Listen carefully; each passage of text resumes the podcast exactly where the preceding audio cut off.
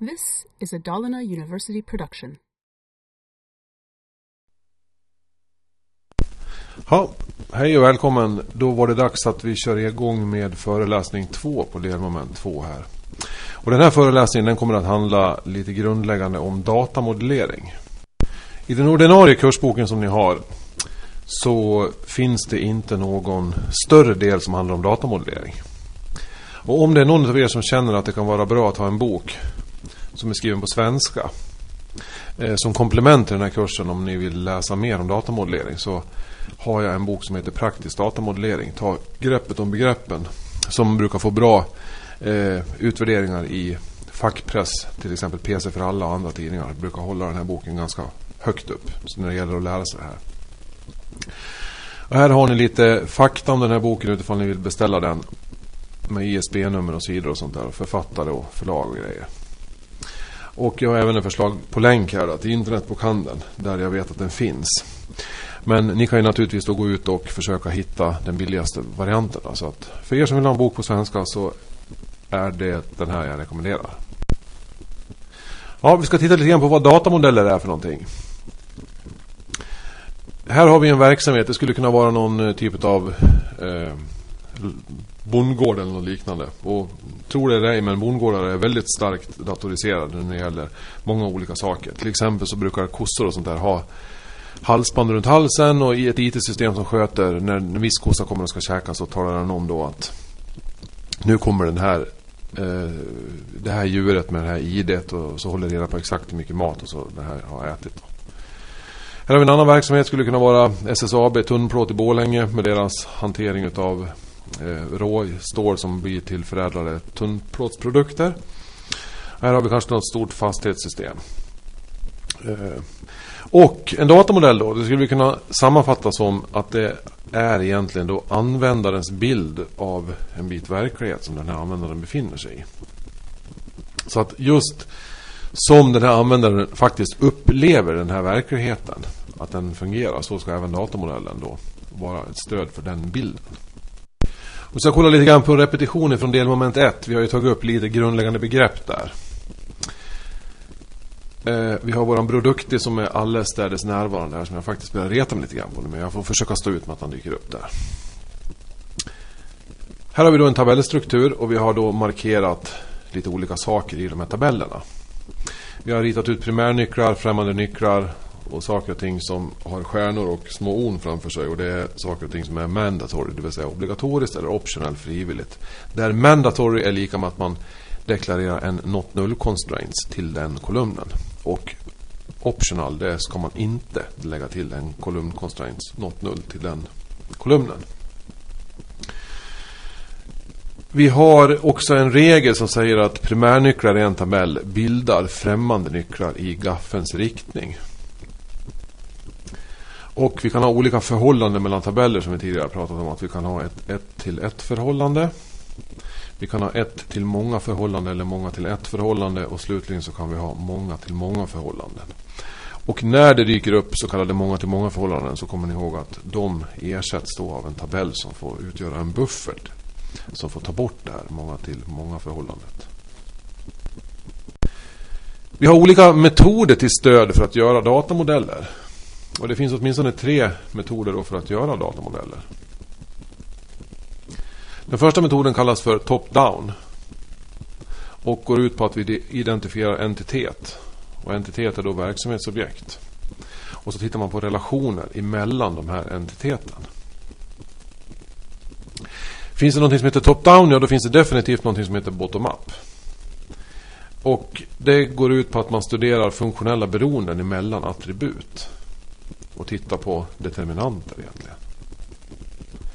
Och den sista metoden då som vi åtminstone har det är en metod som kallas för actability. Eller där man tittar på handlingsbarhet. Och det går ut på att man då identifierar vilka handlingar som utförs i en verksamhet. Och vilka entitet som krävs för att utföra handlingen. Om vi då tar, tittar lite grann på de här metodexemplen. Här har vi då en väldigt välbekant modell här på personer som äger bilar, bilar och så har vi möjlighet att registrera ägarbyte. Och vi ska studera då hur man kommer fram till nedanstående exempelmodell genom att använda de tre olika metoderna.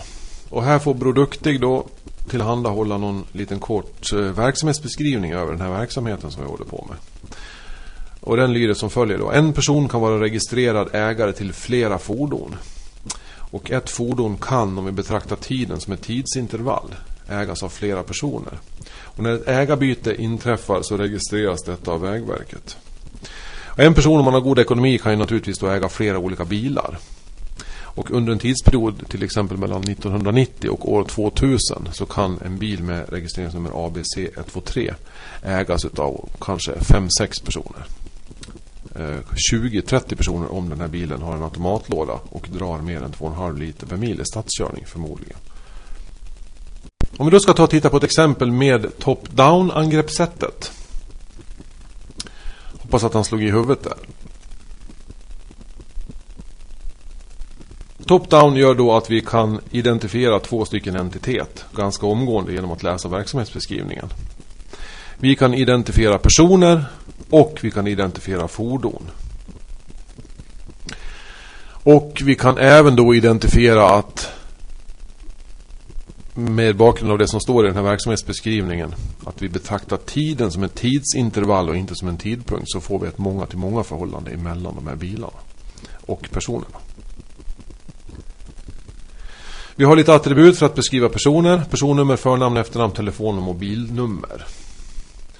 Och för att beskriva fordon har vi attributen regnummer, färg, märke, modell och hur många hästkrafter det är i det här fordonet. Så att nu har vi då med top-down kommit fram till att de här två entiteterna eller klasserna som vi kan kalla dem, fordon och person och vi ser att det är ett många till många förhållanden.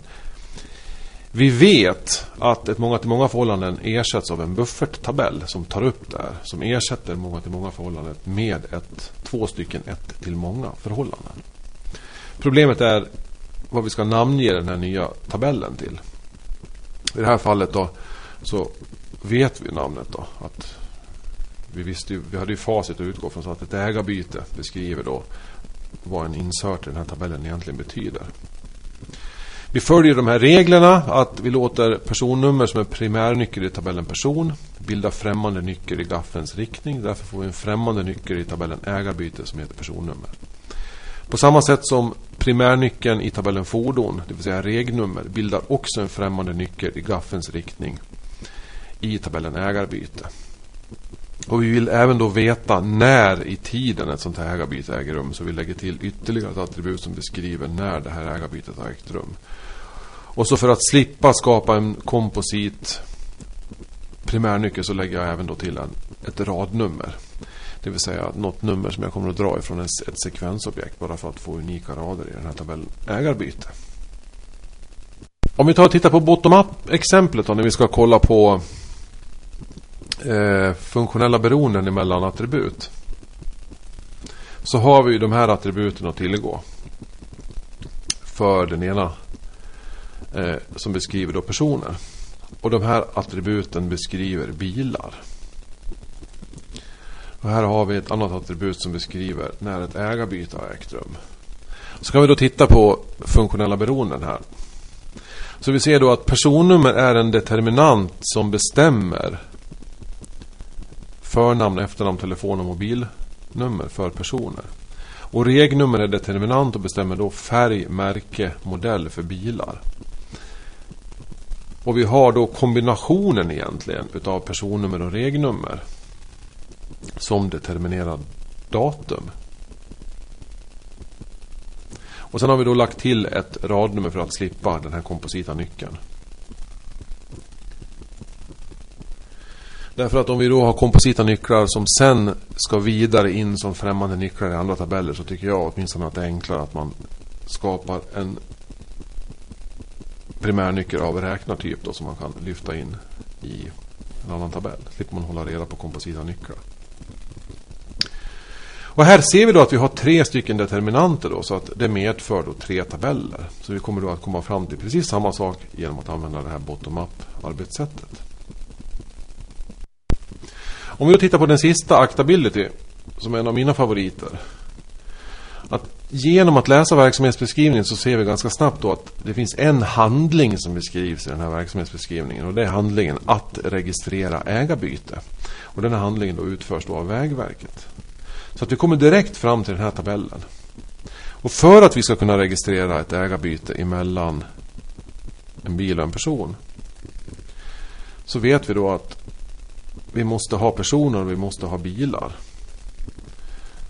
Så att personer krävs för att kunna utföra handlingen och fordon krävs för att kunna utföra den handlingen. Så att vi kommer fram till precis samma modell här som tidigare. Men vi identifierar handlingen först och kommer fram till utförare. Produkti sammanfattar det här som att en insert i tabellen ägarbyte innebär att vi registrerar ett ägarbyte. Och för att vi ska kunna göra det så krävs en person och ett fordon, det vill säga aktörer för att kunna utföra den här handlingen. Jag kan säga lite grann snabbt innan man kommer in på hierarkier att det, man använder oftast inte bara en modell utan det blir något sammelsurium att man sitter och använder pusslar och använder alla tre modellerna lite grann när man gör de här modellerna. Men det nästa vi ska prata om nu då är det som kallas för hierarkier. Om vi tar en liten snabb titt på en skärmdump från Dustins hemsida. Så kan vi se att vi har någon typ av hierarkisk struktur när det gäller navigationen där ute. Till vänster att man kan klicka på olika saker och så fälls det upp att bildskärmar TV står det högst upp i roten där. Och så får man fram undergrupper, TFT, plasma, LCD och lite gre olika grejer. Och så gräver man ner sig i de olika benen där. Så att man skulle kunna tänka sig att de har någon typ av hierarkisk struktur som ser ut så här då, med produktgrupper, undergrupper och produkttyper, produkter. Och så har vi då ett till många, ett till många, ett till många. Det vill säga någonting som beskriver en hierarkisk struktur. Här har vi lite exempel på produktgrupper. Då. Bildskärmar, TV, datorer, datorkomponenter etc. Och till exempel undergrupper, om vi då tittar på bildskärmsproduktgrupperna så ser vi att vi har TFT, plasma, LCD där. Och produkttyperna ser vi att vi har lite exempel på där. Naturligtvis vill man då helst köpa någonting utav produkttypen 23 tum och större. Eh, och vi har då en 24 tums HP skärm markerad där. Jag ser inte priset men det lär väl vara bra dyrt antar jag. Och hierarkier kommer då att påverka navigationsstrukturen. Och när man då ser att man har tydliga hierarkiska strukturer i sin databas så kan det vara bra att man gör datamodellen lite tidigare än vad vissa webbutvecklingsmetoder Eh, Eh, vill att man ska göra. Att man kan titta på datamodellen tidigare. Att om man nu har någonting man säljer. Att om vi har de här tydliga hierarkierna så ska man vara medveten om det. Eftersom att det då kommer att påverka navigationsstrukturen. Om man till exempel bygger en e-tjänst som ska sälja saker. Så att har man starka eh, hierarkiska strukturer i databasen så, så ska man då försöka få navigationsstrukturen att stämma överens med det där. Vi ska titta lite grann på en slide här nu som börjar med rubriken e-handel. Och det låter ju roligt. Det är alltid kul att köpa saker och ting på nätet så kommer det hem saker i postlådan. Sen det tycker jag är väldigt kul. Att sitta och skicka efter CD-skivor och filmer och sånt där ifrån. Amazon.com till exempel. Men vi har då oftast en verksamhetsbeskrivning att utgå ifrån. Om vi då har en enkel verksamhetsbeskrivning som ska ligga till grund för någon typ av e-handel så skulle man kunna läsa det här då. Vi har en e-tjänst på en webbplats där kunder kan logga in och handla varor genom att lägga artiklar i en kundvagn. Och en kund kan under en tidsperiod besöka webbplatsen och handla flera gånger. Och Produkti säger då att det här låter som att vi kan använda någon typ av grundmodell för handel. Och vi ska ta och titta vidare på hur den här grundmodellen ser ut. Vi ska titta då på en sån här grundmodell för e-handel. Man skulle kunna man kommer att se då att det här kommer att vara någon typ av designmönster som kommer att dyka upp i massa olika möjliga omöjliga modeller som man sitter och försöker göra. Så att vi har då olika entitet, det vill säga klasser eller tabeller, vad man vill kalla det för. Och man kan då snabbt identifiera åtminstone två entitet, det vill säga två saker som måste finnas för att vi ska idka handel. Rent logiskt så har vi kunder som vill köpa artiklar så borde man ha förutsättningarna för att kunna starta upp någon typ av handel. lite attribut som beskriver kunder. Och attribut som beskriver artiklar. Och som ni ser här i kundtabellen så har vi ett attribut lösenord. För det stod ju i verksamhetsbeskrivningen att man ska kunna logga in. Då kan man ju använda sitt unika kundnummer som användarnamn och så får man använda det lösenordet som står i tabellen där för att man ska kunna logga in i det här systemet och lägga sin order. Och artiklarna har lite grann vad de har för unikt nummer och vad de har för namn. Och vad de kostar och hur många som finns i lager. Entitetet kundorder krävs för att en kund då ska kunna besöka den här platsen flera gånger. Att jag skulle till exempel kunna besöka Dustins hemsida eh, den 10 januari klockan 14 och då lägger jag order 1. Och sen kan jag då besöka Dustins webbplats och köpa mer lyxiga, dyra saker som jag inte har råd med. Den 24 januari klockan 15 då får jag en annat ordernummer, kanske ordernummer 358. Så att, att jag då skapar en order det innebär då att jag kan hålla isär de här olika tidpunkterna när jag utför mina köp. Och då vill jag då veta vad det är för nummer på den här ordern. Vilken kund det är som äger den här orden. Och, och när den här orden är lagd. Så att vi ser då att den här tabellen finns då enbart därför att se till att en kund ska kunna handla vid olika tillfällen. Och vi får då ett förhållande 1 till många mellan kund och kundorder. Att jag kan då ha flera kundordrar hos Dustin men en viss unik order kommer bara att kunna till, tillhöra en kund. Man skulle då kunna skapa en liten hierarkisk struktur här också mellan artiklar och artikeltyp. Så att vi får en artikeltyp till exempel sommarartiklar eller sportartiklar eller trädgårdsartiklar. Så behöver man då inte söka eh, på alla rader i tabellen artikel utan man kanske då har ett where-villkor. Det vill säga att man tittar på artiklar som är av en viss typ. Då. Och emellan tabellen kundorder och artiklar kommer vi få ett många till många förhållande. Eftersom på en order så kan jag ju faktiskt beställa flera olika varor. Och en vara kan ju köpas av flera olika kunder. Det är ju till exempel inte bara jag som kan köpa en 24 tums HP-skärm utan det kan ju fullt med kunder göra också. Varningsklockan ringer där med ett rött kryss. Många till många förhållandet måste bort. Och då talar Produkti om för oss att vi kommer då att få en till tabell där. Så om vi då tittar på en färdig grundmodell här. Så kommer den då att se ut så här. Och vi får ju någonting då som kallas för kundvagn som ni säkert är vana att lägga saker i. Och I den här kundvagnen då kan man då stoppa ner flera olika saker. Och det här är ju den centrala aktiviteten som händer. Att när folk klickar i det här väggränssnittet och säger lägg i kundvagn, lägg i kundvagn, lägg i kundvagn. Så får man ju insert into tabellen kundvagn. Och det, det är då man, får man mycket rader i tabellen kundvagn, ja då säljer man mycket saker. Man skulle också kunna kalla den här tabellen för kundorderrad. Men när man pratar om e-tjänster på webbplatser så brukar man prata om kundvagnstabeller. Eller varukorg eller något annat. Eftersom det är då en symbol för när man går till exempel på ett snabbköp och handlar.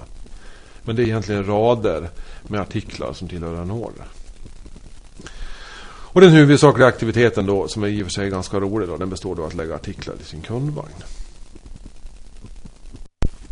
Eh, vi ska kolla lite grann på hur man kan dokumentera en verksamhet med hjälp av en verksamhetsbeskrivning. Produktig tillhandahåller en text. Han har varit ute och gjort en verksamhetsbeskrivning av ett företag som ger ut bilar. Som vi ska gå igenom och titta på. Och den lyder som följer då. Aktiebolaget Hyrbil hyr ut personbilar till företag. Och det är vanligt att ett företag hyr flera bilar på samma gång. För att lösa det problemet så skapas alltid en hyrorder. Och den består av ett unikt hyrordernummer, datum samt en referens till vem i personalen som hyrt ut bilen. Och vilken hyrorder som eller företag som äger den här hyrordern.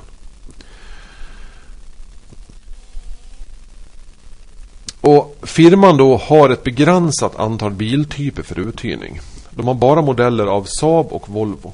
Av Saab finns modellerna 9000, 900, 93 och 95. Och av Volvo finns modellerna S40, S60 och V70. Av en modell kan det finnas fler olika bilexemplar för uthyrning. Och det kan till exempel finnas 12 bilexemplar av Saab 9000. Det enda som skiljer bilexemplaren åt är registreringsnummer, färg och vilken typ av klädsel, skinn eller tyg som fordonen har. Då. Och det är samma pris på alla bilexemplar av samma ty biltyp. Och detta är oavsett om färgen är röd, blå, svart eller vit eller om klädseln är skinn eller tyg. Och i en hyrorder kan det då ingå flera olika bilexemplar. Och varje exemplar som hyrs ut determinerar en egen hyrtid. Information om vad som hyrts ut sparas i minst 10 år. Och vår uppgift här blir då att vi ska rita ut primärnycklar, främmande nycklar och attribut som nämns i den här verksamhetsbeskrivningen. Samt förhållandet mellan tabeller enligt modell från föreläsning och kurslitteratur. Och datamodellen ska vara lägst i 3D-normalformen.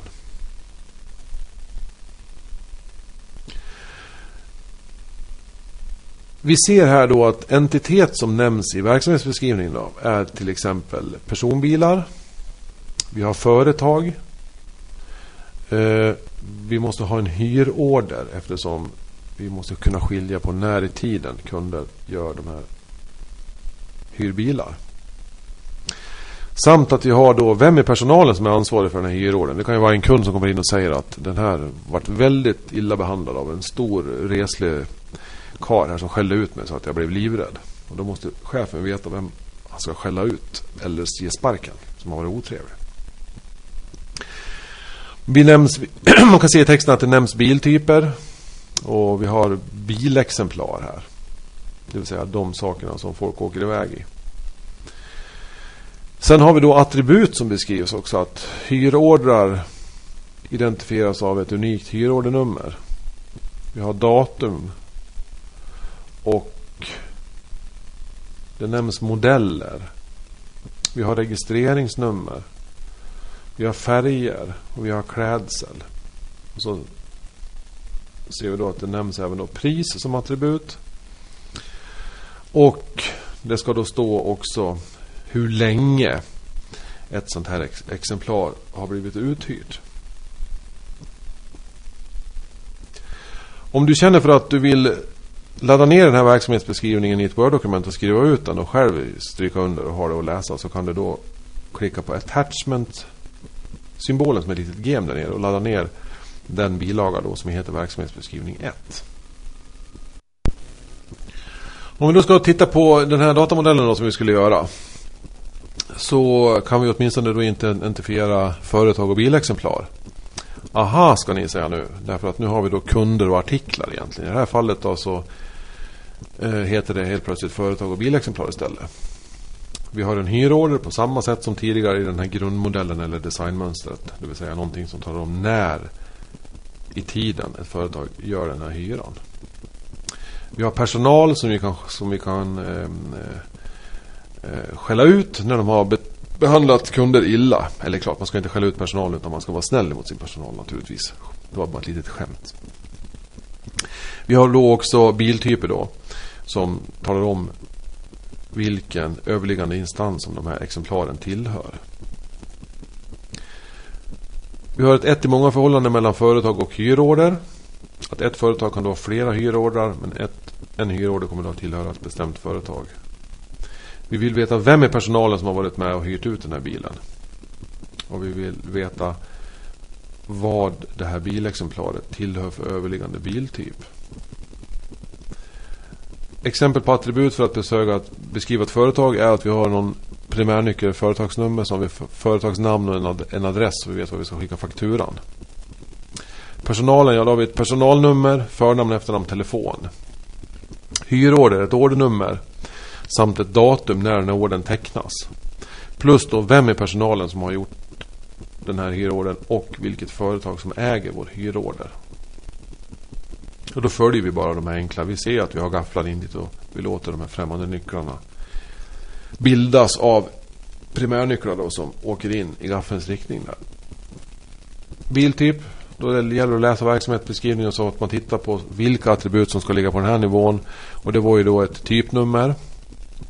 Eh, vi har en modell om det skulle vara då 9000 V40 eller något sånt. Och vi behöver ha en tillverkare om det är Saab eller Volvo. Samt att det var ju på den här nivån som prisuppgiften skulle ligga. Inte på exemplarnivån.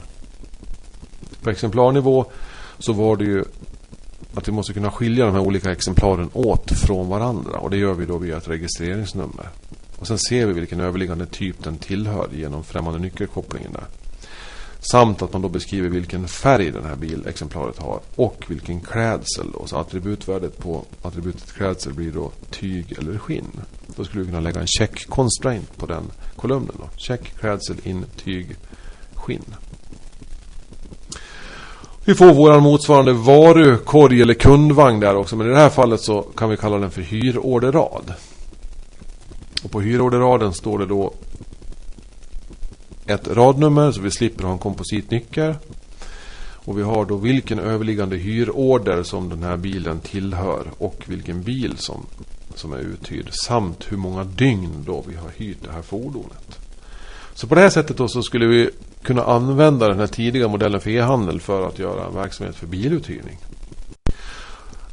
Om vi då ska ta och studera vad som händer när vi lämnar tillbaks bilar. För att nu har vi bara hyrt ut bilar. Men hur ska vi då modellera för att kunna hantera en återlämning av en bil? Den här modellen känner vi igen för den gjorde vi alldeles nyss. Det är då bättre att vi, bäst att vi skapar en, ett, ett, ett egen entitet eller en egen klass som hanterar det här. Och inte börjar fippla med någon, med någon variabel som ska vara sann eller falsk i någon, i, i, i någon tabell som talar om om den är uthyrd eller återlämnad. Utan eftersom det här är en huvudsaklig aktivitet, återlämning, så, så representerar vi den med en egen klass eller ett eget entitet. Då. Vi vill då veta vem i personalen naturligtvis som har tagit emot den här bilen och som är ansvarig för att den här bilen är återlämnad. Samt att vi vill veta vilken rad i hyrordertabellen som är återlämnad. För på varje rad i hyrordertabellen så finns det ju faktiskt ett registreringsnummer.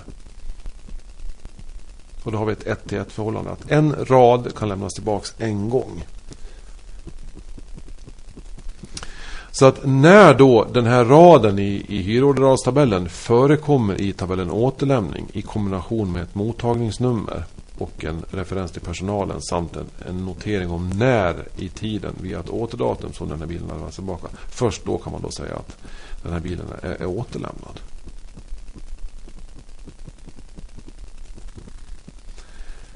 Vi har då två stycken huvudsakliga aktiviteter i det här systemet kan vi säga. Vi har